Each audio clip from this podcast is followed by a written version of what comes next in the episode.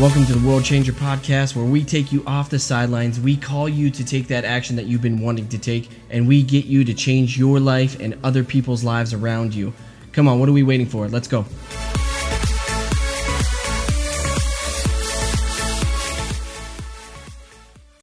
Hey, what's going on, guys? Welcome back to episode 17 of World Changers. Today, we're going to be talking about the fear of sales, why people hate it, and where it can really take you in life if you really appreciate and embrace it.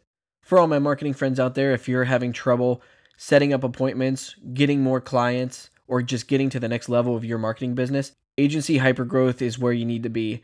Brian and Sebastian, really good friends with those guys, know what they're doing, have a ton of recent success stories. Hundreds of people have been helped by these guys. I mean, the proof is there. So I don't know what you guys are waiting for. I have a link in the description. Click on that. I'll get you guys started and let's begin building your empire. So today we're going to be talking about the fear of sales uh, and where that's really come from, where it's affecting all of us, and how we can overcome it to either help sell yourself or just appreciate what other people are doing with sales. So to start off, first of all, what do we all think about when we think of sales? I mean, it goes back to the untrustworthy car salesman that's you know trying to spin back the odometer and then sell you a a lemon car. These are people like uh, what comes to mind is like the Matilda father. Um, for any of you that's probably my age and knows that movie, that's what I think everyone has associated with salespeople.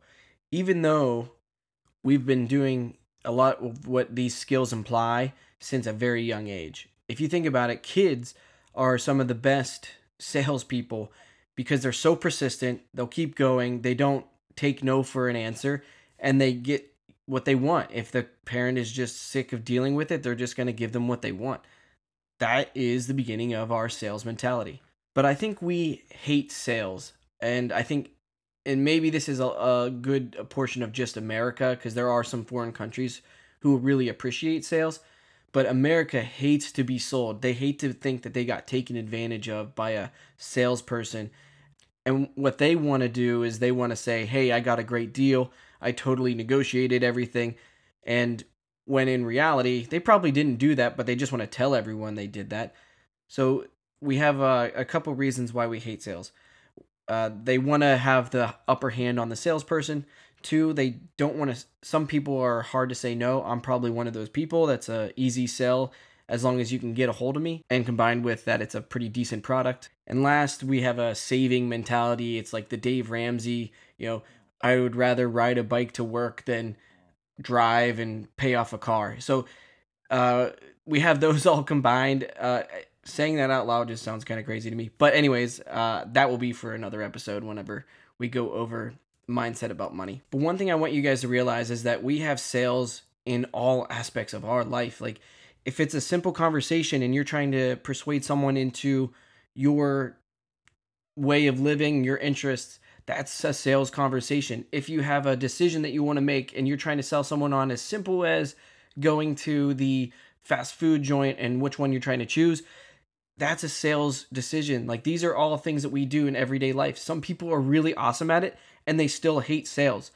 Some people are terrible at it and they're in sales and I've seen them and they can get better. You don't have to be a perfect salesperson to be in sales. I heck no was not a good salesperson whenever I first started. It was like um I was I mean I was a shy guy probably in high school and then in college I was able to gain some confidence and figure out oh if I actually apply myself past this uncomfortable feeling, I can do really well in sales. And sales is a place where you can make as much money as you want. As long as you don't settle, you can there are companies out there, I mean, people as a 1099 making 300 grand as a as a minimum in solar sales, roofing sales, there's t- tons of opportunities out there where you can make a lot of money. You just have to be a little uncomfortable to the point where you know that there's going to be success out there as because it's going to take some rejection but if you know there's going to be success you can push through it and you can expect that. So you have to embrace sales. I always kind of resented sales up until when i was about 26 i was i started training really hard on how to be a proper salesperson and i think a lot of people can really benefit because there's a lot of natural talent I see out there that's completely wasted on a desk job or something. So, anyways, guys, I appreciate it. I hope that you guys uh, hit the subscribe button. If you know someone that you know needs to hear this, feel free to share this to them as well. Uh, but I will see you on the next episode.